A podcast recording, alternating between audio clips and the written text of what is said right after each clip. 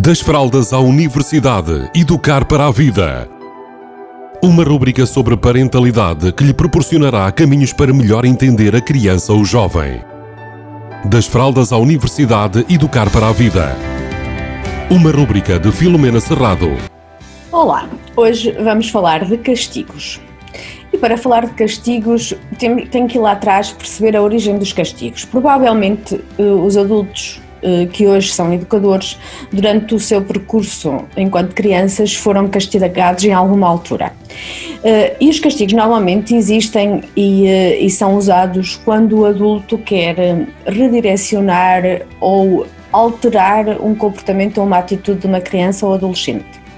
Falando de castigos, os que existem que eu conheço com mais frequência é neste momento é retirar a possibilidade de usar internet, de jogar, de, de comer doces quando as crianças são mais pequenas. Ou seja, uma das coisas que os, que os castigos têm como missão é causar dor.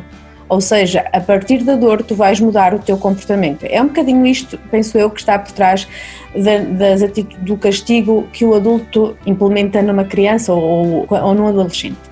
Bem, uh, o que é que os castigos normalmente, um, porque é que eles são de alguma forma às vezes incoerentes e incongruentes? Porque os castigos normalmente têm, não têm nada a ver, ou raramente têm muito a ver com o comportamento em si. Ou seja, por exemplo, uma, uma criança um, respondeu mal, e a partir daí nós, por exemplo, vamos lhe tirar a internet e responder mal eh, não tem qualquer, pode não ter qualquer ligação com o facto de ter ou não ter usado a internet.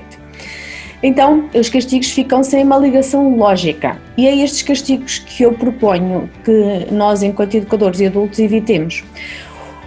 Em contrapartida, o que é que nós podemos fazer? Uh, podemos usar castigos conscientes, ou seja, castigos que tenham, direta, tenham uma consequência direta com o comportamento. Uh, usando o mesmo exemplo que eu usei lá atrás, o facto de alguém responder mal, usar palavras inadequadas no, na linguagem que tem com o adulto ou com outras pessoas, por exemplo, nós podemos fazer aquilo que é, uh, que é já muito antigo, que é, por exemplo, pôr pimenta na língua, fazer ali uma, qualquer coisa que tenha a ver com o próprio comportamento.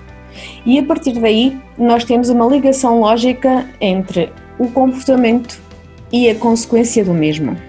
E existe ainda outra forma de lidar com isto, eh, igualmente desafiante para os adultos e para os educadores, que é em algumas circunstâncias, não fazer nada, deixar ir. O que é que eu quero dizer com isto? Deixar que a consequência se manifeste.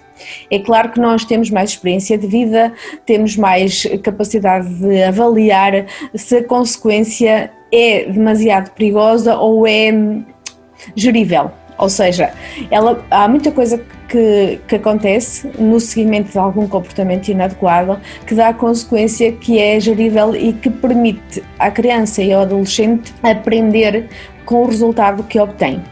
E isto aqui é muito poderoso, porque nós não temos que ser uh, os retaliadores, os que obrigam a fazer eh, de forma diferente, os que impingem dor. Nós podemos ser apenas as pessoas que estão lá para apoiar, enquanto adultos, e deixar que a consequência ensine sem eu ter que fazer rigorosamente nada. Então, são estas duas propostas que eu vos deixo.